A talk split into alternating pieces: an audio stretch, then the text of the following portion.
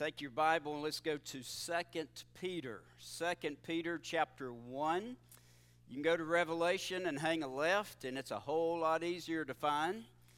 If you see 1st, 2nd, and 3rd John, keep going left, and you will find 2 Peter. 2 Peter chapter 1. As the choir was singing, and as you continue to find your place, one of my favorite psalms is Psalm 34 that starts out, I will bless the Lord at all times, his praise shall continually be on my lips. But here's what the psalmist said David. He said, I sought the Lord, and he heard me, and he delivered me from all my fears. He said, This poor man cried out, and the Lord heard him and saved him from all of his troubles. He continues on and tells us that the Lord is near to those who have a broken heart, and He saves such as who have a contrite spirit. Many are the afflictions of the righteous, but the Lord delivers him out of them all. What a mighty God we serve. Amen. Second Peter in just a moment. Just a reminder if you missed the offering plate, there may be some of these envelopes in the uh, chair uh, in front of you, you'll see an envelope section. If you want to give on your way out, you can put those envelopes in the black bowl. Uh, these, again, you should have one of these in hand. Here's a helpful tip. If you'll go ahead and push up that little uh, tab, uh, it will help you in a little while. And be careful. This, uh, the method of observing the Lord's Supper is not inspired. It's the meaning of it. I don't particularly care for this method, but don't let the method keep you from worship. Because in 1 Corinthians 11, there's a selfish attitude that is all about me that we could get guilty of too. So just be careful there. And let me just be transparent with you. After Good Friday, I have had numerous hundreds of these left over. I think I need to be a good steward and use them. But also, also, you'll see at the end of how this service will end that it's probably a good use of partaking of the Lord's Supper. So don't let the method disturb you. That's not going to be the one we get married to. And, uh, and so I can promise you that, but uh, prepare your heart for what's coming next. And I get it, I do, I understand. Second Peter chapter 1. Let's look at some good news. We're dealing with a difficult topic, the topic of addiction. We've dealt with some other difficult topics in the sermon series, In Hiding. Every one of these topics relates struggles that when we experience these struggles, um, a lot of times we don't want other people to know. We stay in hiding. But let the Word of God speak, and I pray that some will be able to come out of hiding and receive the help that God has in store for you. If you're able to stand, let's honor the reading of God's word. Want to read out of 2 Peter chapter 1. Let's look at verse 1.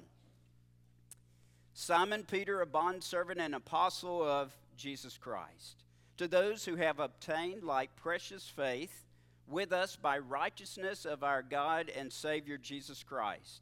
Grace and peace be multiplied to you in the knowledge of God and of Jesus our Lord as his divine power has given to us all things that pertain to life and godliness through the knowledge of him who called us by glory and virtue, by which have been given to us exceedingly great and precious promises, that through these you may be partakers of the divine nature, having escaped the corruption that is in the world through lust but also for this very reason, given all diligence, add to your faith virtue, to virtue knowledge, to knowledge self control, to self control perseverance, to perseverance godliness, to godliness brotherly kindness, and to brotherly kindness love.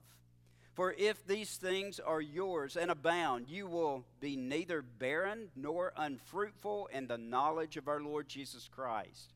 For he who lacks these things is short sighted, even to blindness, and has forgotten that he was cleansed from his old sins. Therefore, brethren, be even more diligent to make your call and election sure. For if you do these things, you will never stumble. For so an inheritance will be supplied to you abundantly into the everlasting kingdom of our Lord Jesus Christ. Let us pray. Father, we need you to guide us in truth that transforms. Renew our thoughts, we pray, by the washing in of your word. And Father, move our hearts by the nurture and nudging of your Holy Spirit. Clear our minds of any negative thoughts, any busy, distracted thoughts that might uh, be about what's going to happen after this or this afternoon. And Father, just give us an ability to hear you speak. In Jesus' name I pray. Amen. Thank you. You may be seated. Trapped, out of control, stuck, without hope for freedom or escape. All of these are very real feelings to many who struggle with destructive patterns of addiction. The reasons are many as to why people take the first step toward a substance or an action that could later hold them in bondage. Many reasons, some just to escape, to escape whatever is going on, others to avoid pain. It could be emotional pain, it could be physical pain, it could even be spiritual pain. Others seek substance or activities to try to manage emotions to fit in with others, to battle loneliness, to battle anxiety. Heard of those topics before? Some are just uh, rebellious, others to fill in holes of one's own self image. Some tried just to experiment, others to have fun. They'll be honest about it, to get that feeling, to get that buzz because they like that feeling. And the list can go on and on and on. You get the idea. There are numerous reasons that people choose substance or activities that later can hold them in bondage. It should be no surprise that addiction issues are rampant in our culture, but also within the four walls of the body of Christ, the church, because we do live in a self indulgent society. Scripture emphasizes that there's sex and food and alcohol, and alcohol can be that category that can encompass all mind altering drugs. These are most common addictions, and these appetites remain the most prevalent even in our world today. Yet the list of potential taskmasters is always on the grow, always expanding. Addiction was once a term that was used for a heavy drinker, and that's pretty much what it was isolated to. But over the past two decades, particularly, the definition has expanded greatly. We talk about addiction to many things like gambling, like exercise, nose drops, prescription meds, sports, nicotine. Here's one for you technology. It's a big conversation these days internet, video games, social media, work, lying. Have you ever known anybody be addicted to lying? I'm just saying. Success, winning, caffeine, and we're not going to go too deep there, that'll get personal. Shopping, one issue that we'll talk about next week pornography. The broader view of addictions is important because it challenges us to examine what drives the addiction instead of focusing on that particular drug of choice or that activity. So, what is behind that activity? What is it about our human nature that leaves us susceptible to being overtaken by certain desires? Why do alcoholics and drug addicts, compulsive shoppers, secret indulgers in pornography crave things that are wrong and unwise? Why do we excessively desire things that are not necessarily bad in themselves? They may be legitimate, like money and approval and comfort, but then they become excessive in our life and we are obsessed with them. Why do we have a hard time saying no to our desires? That's really an issue that we're going to look into. Since the answers to these questions strike, I think, at the core of the human nature, the Bible's teachings are relevant on this topic. I want you to look on your sermon notes, and there's two definitions of addiction. They're not the only definition, but there are two of them. One's from Mark Shaw, just addiction is persistent, habitual use of a substance known by the user to be harmful. That's one idea of addiction, one type that you can zero in on. By Ed Welch, addiction is a bondage to the rule of substance, activity, or state of mind, a little broader, which becomes the center of life, defending itself from truth, so that even bad consequences don't even bring repentance and leading to further estrangement from God, separation from Him. Here's some key questions. I don't want to get bogged down in them, but they are key questions. Is addiction irresistible or irrational? Some say it is irresistible. I cannot refuse. I'm not in control. Others would just say it's irrational. That behavior does not make sense. It doesn't last, it gives only temporary pleasure, and it often results in greater heartache. It's irrational on that end. So, is addiction compulsive behavior or habitual behavior? Compulsive behavior would say that I cannot control the behavior, it controls me. Habitual behavior says, yes, it's continuous and it's persistent action, but habits can be broken by greater power desire or uh, a disease or sin. This is a big topic when you start uncovering addiction. Disease, it means that some sickness, either inside of me or from the outside, overtakes me. I don't have control over it. Or sin, which digs deep to that nature that we all have, sinners by nature and choice. Addiction is a sin nature problem, and the body responds to the substance in natural ways. Here's a sentence that will suggest where I'm headed in my thought process substance abuse and addiction manifest as physical problem but the root issues are in the spiritual realm of one's own heart so, substance abuse and addictions do manifest themselves in physical problems at times. But the root issues are still issues of the heart. And I think we need to wrap around that and understand it because it's important. There is good news for those that struggle with destructive pattern of addiction. There is help for those who struggle against these seemingly can't control cravings. And so hang on. I think it's important that when we talk about topics like this that we need to have good theology, right thinking biblically that help us deal with difficult issues in life. Uh, you need to have a right theology about the gospel of Jesus Christ to understand it is sufficient to break any power. We need to have a right doctrine, understanding theology about sin. And I want to just camp out here a minute because we need to know yes, by nature and choice, we're all sinners. But if we think of sin as something that is only calculated disobedience, we will miss what the Bible says about sin. Sin is more than self conscious rebellion against God. Yes, it is self conscious rebellion, but it's bigger than that.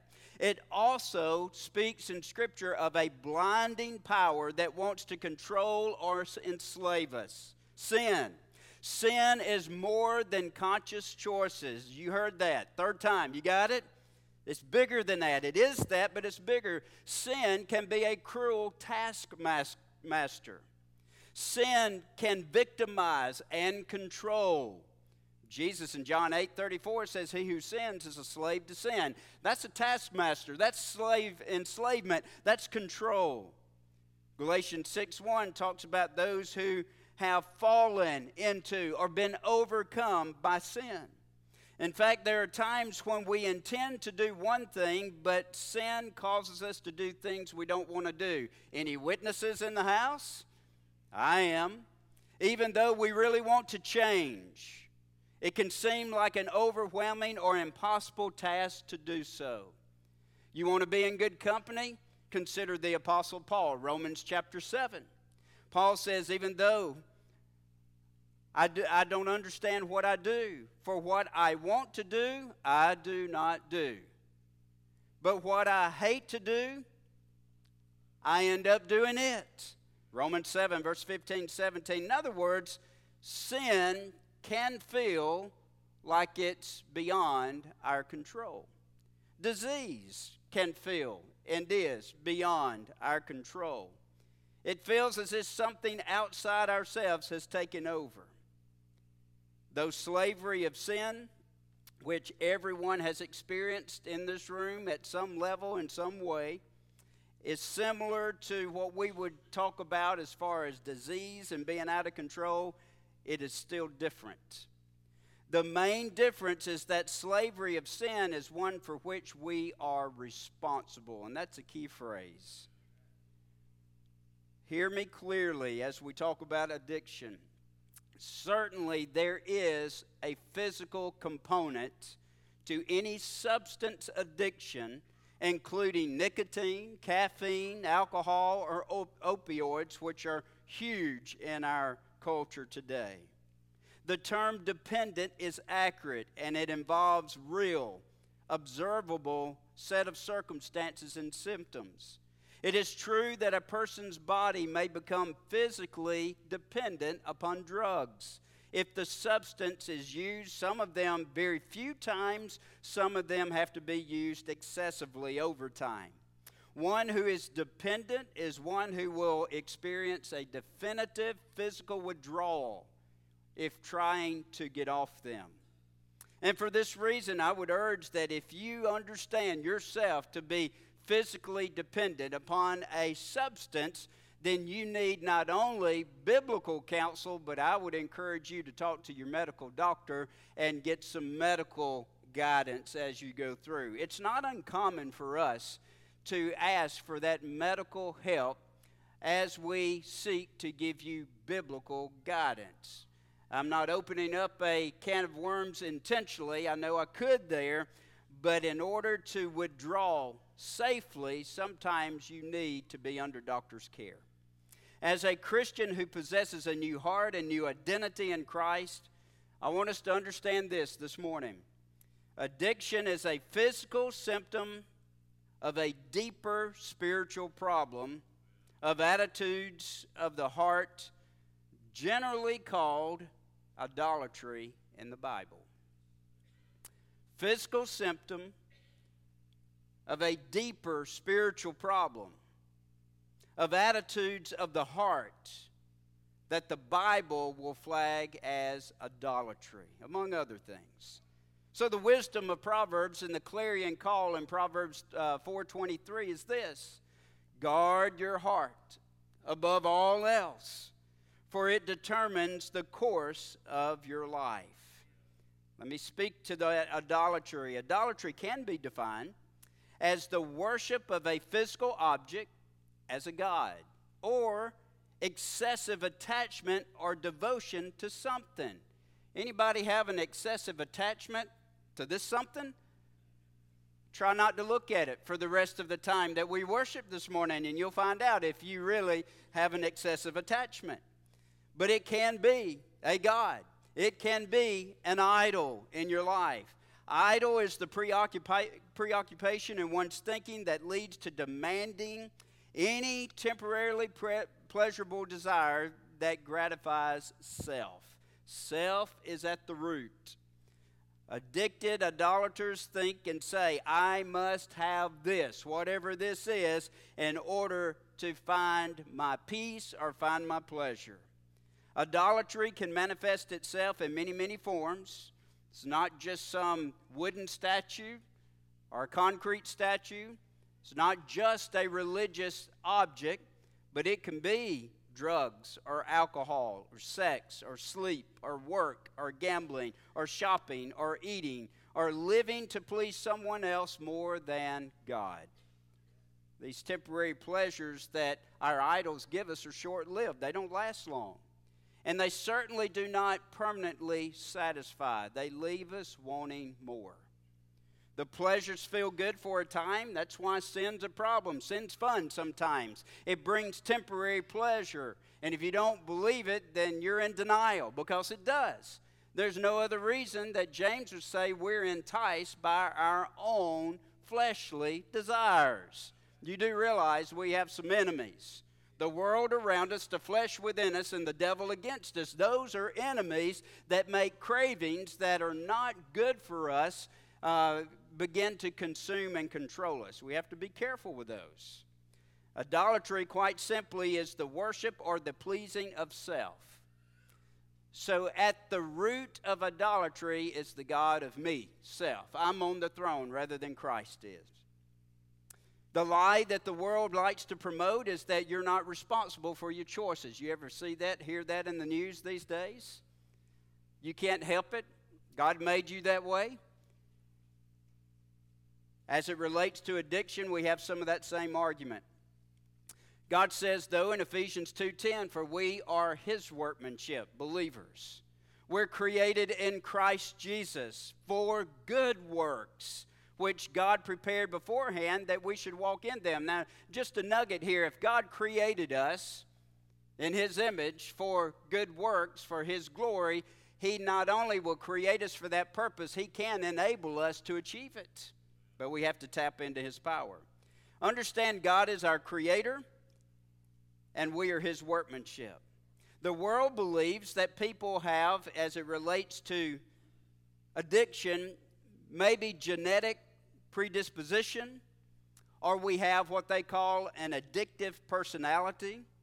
And I want you to hear this statement. The truth is, every human being on planet Earth is capable of becoming addicted to any pleasurable activity because of the capacity for idolatry in the heart.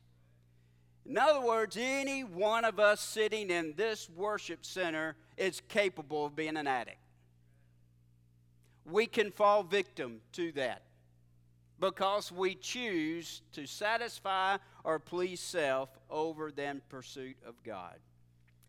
So, I'm not going to get into the argument of genetically predisposed, other than to say, let's follow that argument, even if, even if there is conclusive scientific evidence that there might be a gene passed on in, in our makeup that makes us predisposed towards certain cravings more than others. Even if, and I don't think it's conclusive yet scientifically, but even if there is, here's the reality spiritually you're still responsible for the choice you make. Even if we're predisposed genetically, when we're born again and become a new creation in Christ, and there's a new power at work within us, we can resist the predisposed nature of sin and achieve Christ likeness through obedience to what God tells us to do. Here's where I want to take our thoughts for the next few minutes. You go have to listen fast. I haven't even got to the, past the introduction yet. God has provided us everything that we need to live a life that brings Him honor and glory. And that includes battling tough, tough things like cravings, desires for pleasure, from anything other than our God. Here's a huge issue, I think, facing believers today. We struggle to connect the power of the gospel of Jesus Christ with where we are in life. We might have a right outline of belief about the gospel that Jesus is the way, the truth, and the life. No one comes to the Father except by Him. That Jesus is God's only begotten Son that He gave, who gave up His life and shed His blood on the cross. He was buried and rose again so that He could offer forgiveness of sin, so that the penalty of our sin debt could be paid in full, so that we could be free in Christ, experiencing the bondage of sin being broken. We can know that. We can know that we're saved and we're headed to heaven one day whenever physical life on earth here ends. We can know that. And we can still not apply the gospel power to present circumstance. The resurrection power, the power of God that brought Jesus out of the grave, is alive and well in the life of every child of God. The same power that brought him out of the grave is the same power that can be appropriated in our lives to say no to the devil, to put him in his place, to resist sinful behavior, and to be set free in Christ indeed. That is a reality.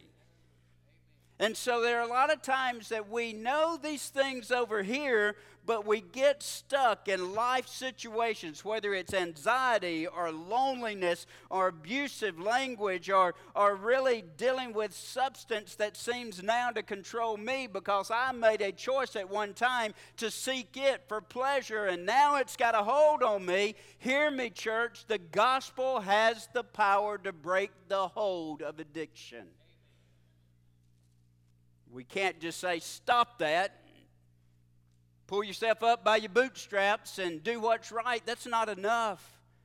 The disconnect is what we know and what we apply to be in our life. And sometimes, dear church, we need to be the people who love those who are struggling, who come alongside of them without judgmental attitude, and we sit down with them and open the truth of the Word of God and said, This is what God says. Now, do you take God at His Word? We are to love them and correct them and lead them and train them up in righteousness. And that's why God gave us His Word. That's why He gave us prayer. That's why He's placed His Holy Spirit inside of us. But that's also why He put the community of believers in place spurring one another on to love and good deeds. We have a responsibility. Simon Peter wrote 2 Peter, of course. I don't know why the Lord led me to this text, but I know He did. And there's some truths that are printed on your notes, and I won't get through all of them, but, but this is what I, I want you to understand about Peter. Peter understood shame and guilt. He was the leader of the 12, he was the mouthpiece of all of them. It got him in trouble sometimes but he was a man of great potential. And when Jesus began this crazy conversation that I'm going to leave, and where I'm going, you can't go with me. Peter says, Time out, Lord, that's not true. I have left everything to follow after you, and if I have to die, I will go with you. And Jesus said, Peter, you're going to deny me three times before the rooster crows. And we know the context. Peter did. And after he denied the Lord the third time and the rooster crowed, there was eye contact between Jesus and Peter. And the Bible says Peter ran off and he wept bitterly. Do you think he didn't know some shame and guilt right there? The one that he loved the most, he had just denied even knowing him by name. The thing you don't want to do the most, you end up doing it. You understand shame and guilt, don't you, dear believer? It's not just unbelievers that get trapped in addictive, uh, destructive addiction patterns. It's also believers who have not been able to connect into the power of the gospel to set them free. And they may need some help.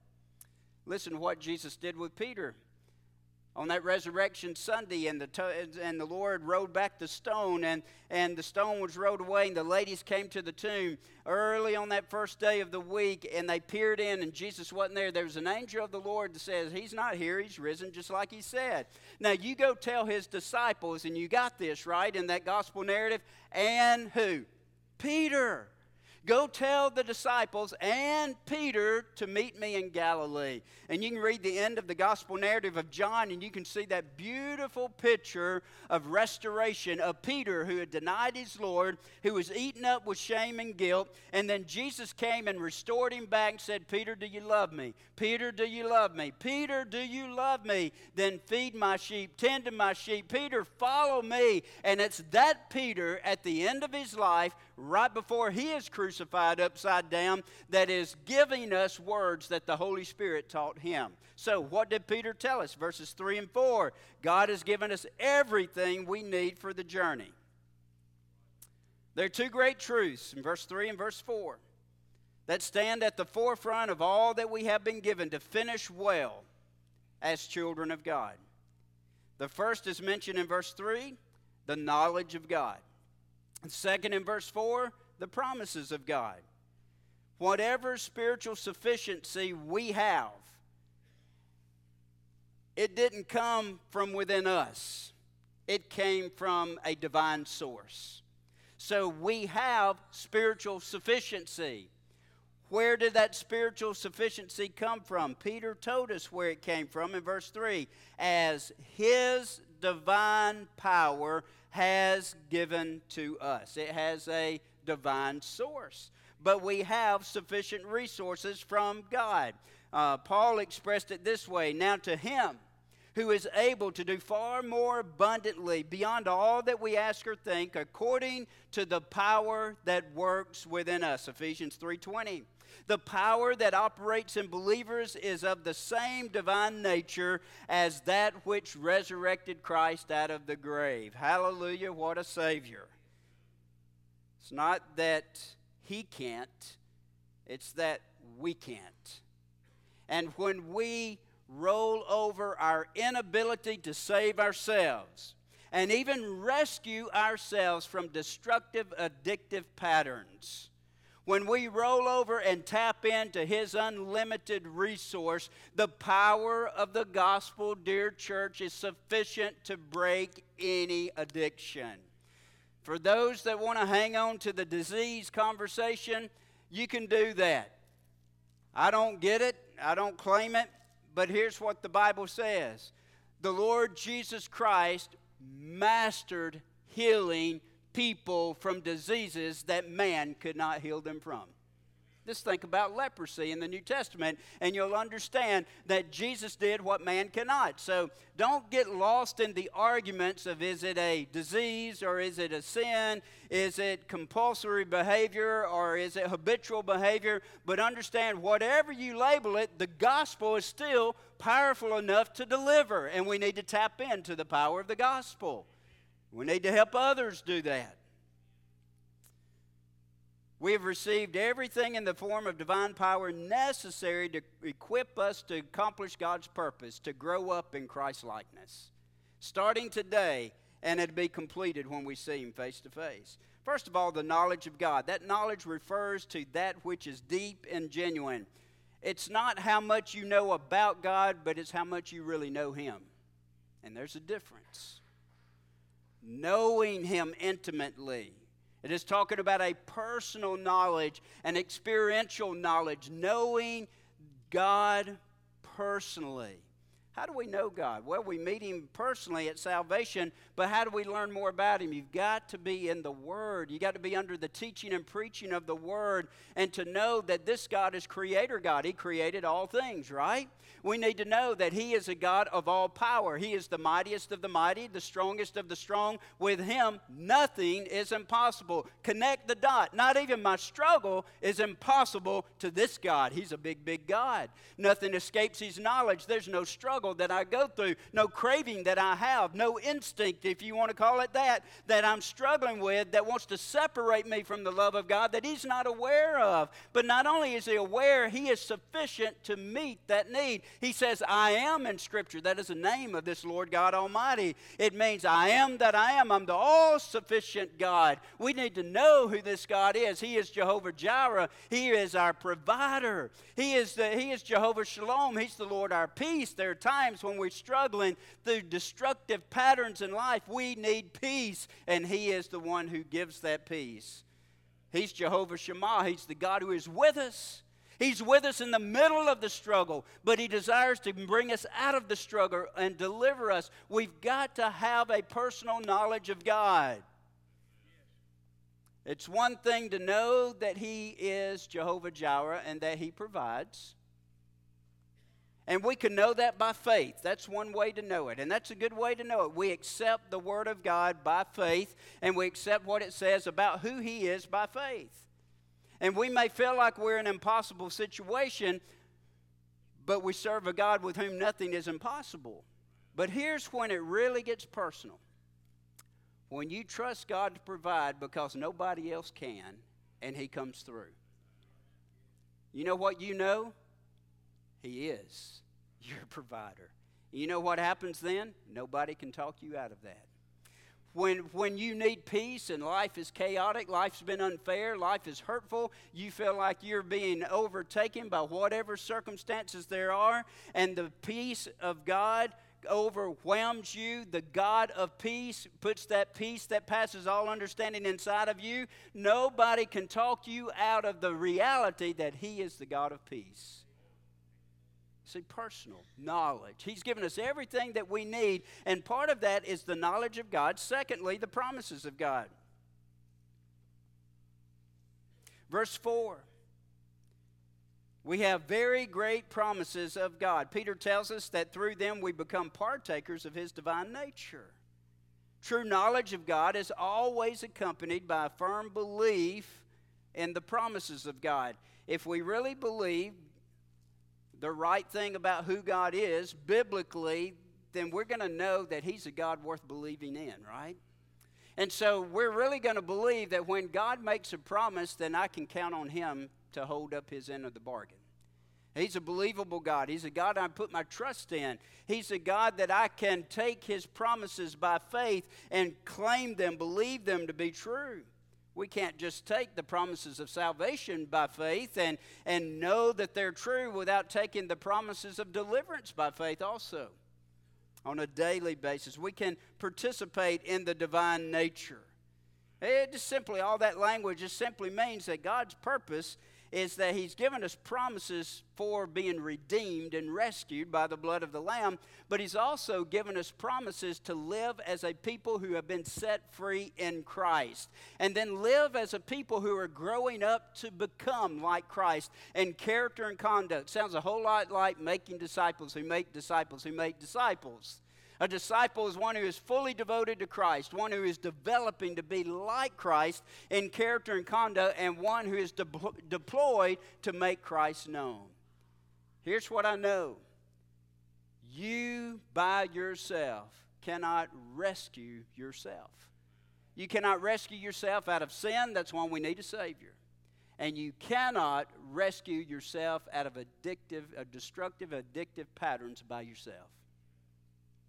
And that's why we need to come out of hiding and find truth in the Word of God and allow spiritual people to come alongside of us to be teachers and equippers and accountability partners and prayer warriors to help us come out of hiding and be set free. That we shall know the truth and the truth shall set us free. Number two, got to move quick. Make every effort to grow in faith and fruitfulness. Just because you're saved doesn't mean you get to ride the rest of your time here on earth on autopilot. Grace does not negate strenuous effort. Look at verse 5. But also, for this very reason, for the reasons he just told us, that, uh, that we have uh, been given everything that we need for life of godliness, knowledge of him, and great and precious promises to be to share in his divine nature he said, For this very reason, giving all diligence, add to your faith. Giving all diligence. In other words, make massive, maximum effort to live for Christ. We, we can put it in terms like daily quiet time. Make maximum effort to spend time daily in prayer make maximum effort, be diligent to open the Word of God and let the Word of God speak. And make maximum effort not to just hear the Word, but to be a doer of the Word and to be obedient. And so, even as a child of God, we've been given the tools. And now the Holy Spirit of God prompts us to take the tools that God has given us the tool of the Word, the tool of prayer, and the tool of His power and presence at work in our lives and use them to the utmost every day to grow up in Christ's likeness. Make every effort to grow in our faith and to, and to have fruit. Don't have time to break all of this apart, but let me just read through beginning with verse 5.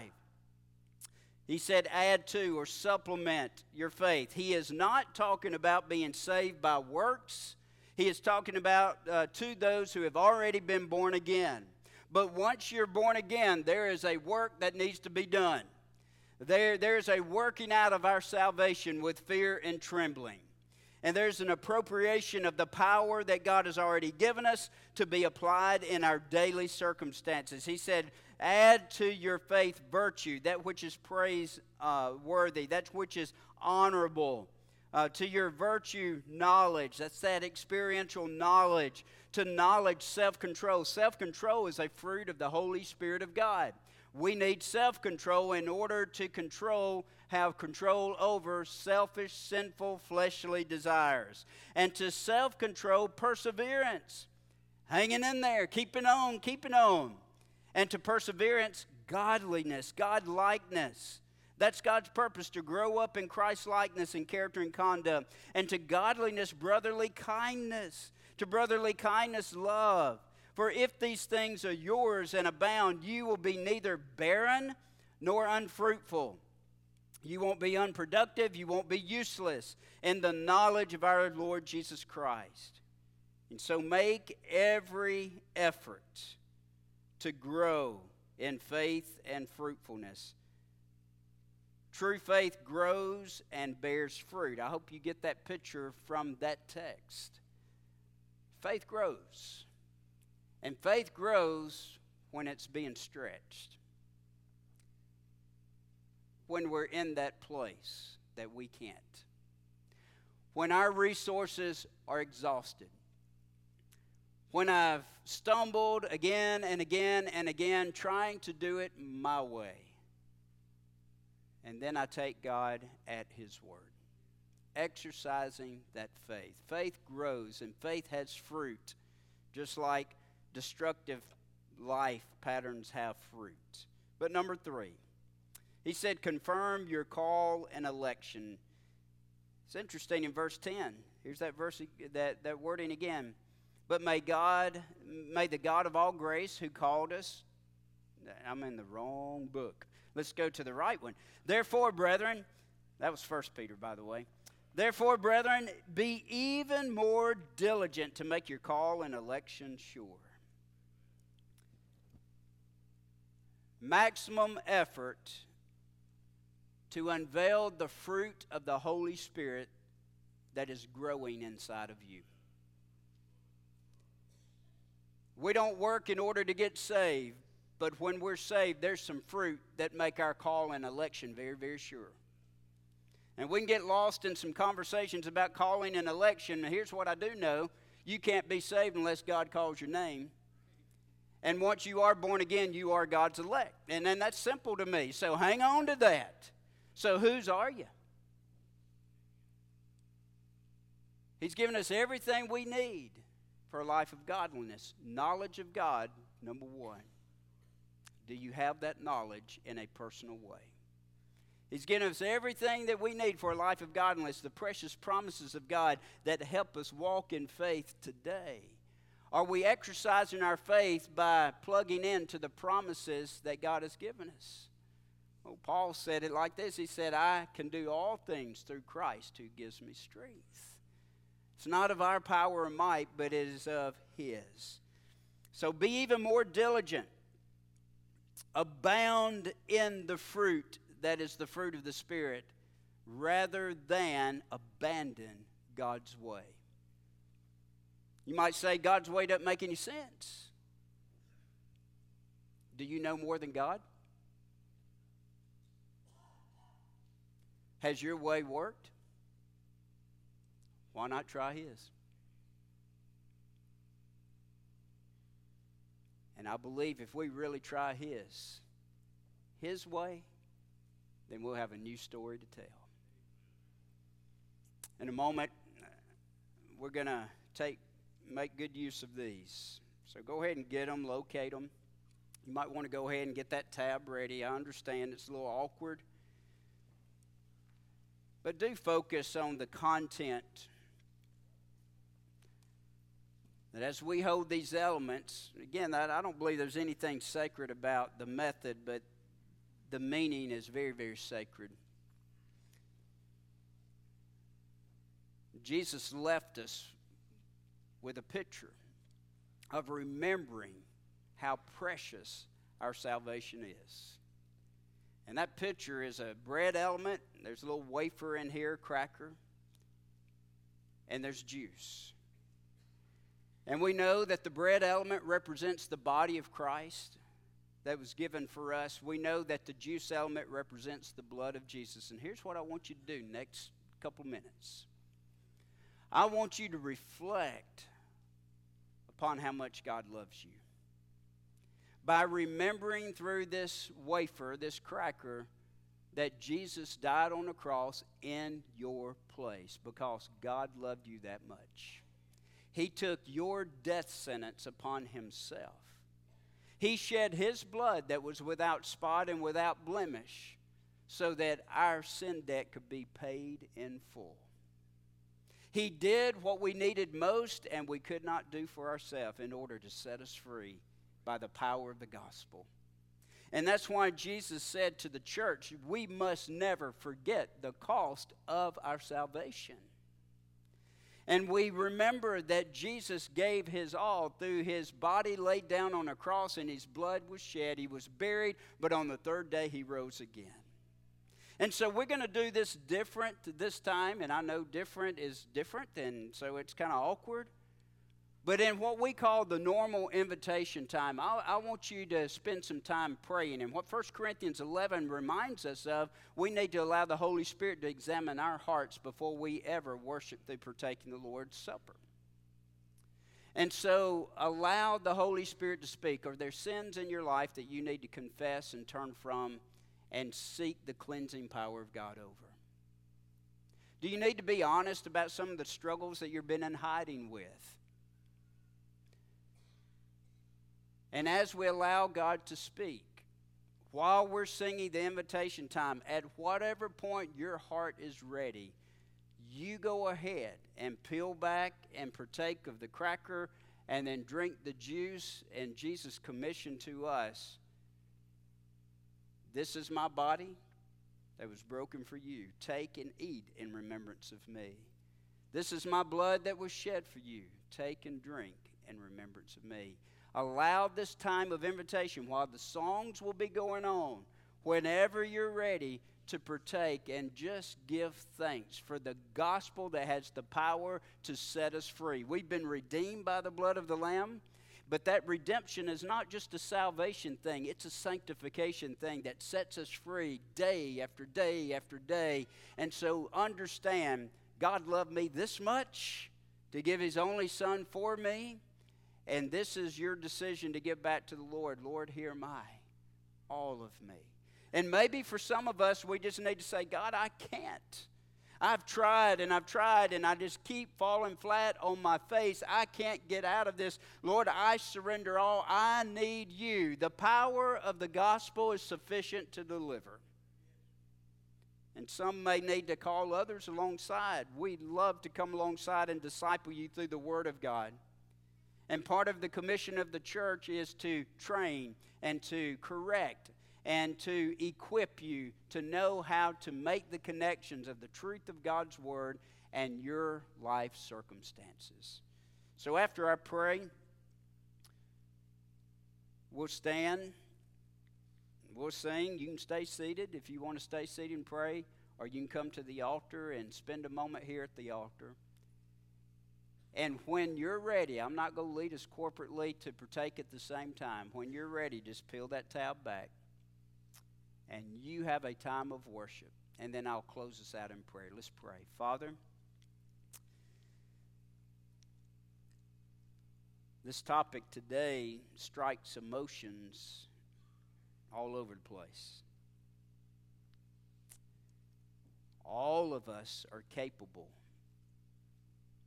falling into destructive, addictive patterns. So, who are we to judge anybody else? Many of us may not be in that place to where destructive addiction patterns are active in our life with drugs or with sex or with alcohol or medicines. But Father, there may be idols of the heart that we need to deal with right now. And by your Spirit, I pray that you'll examine is there anyone on the throne of my life my heart other than Christ? Why do I do what I do? Why do I live the way that I live? Is it for Christ and Christ alone? Or am I selfish? Am I doing it for selfish ambition, selfish gain, selfish pleasure? So, Holy Spirit, before we partake, and remember the great love with which we've loved and the elements of the, the Lord's Supper that are so precious to the body of Christ. May we examine by the leadership of your Spirit. May we confess and repent of any sin that you bring to mind. May we surrender our life to obedience, and then may we worship with great joy through these elements. It is in the mighty name of Jesus I pray. Amen.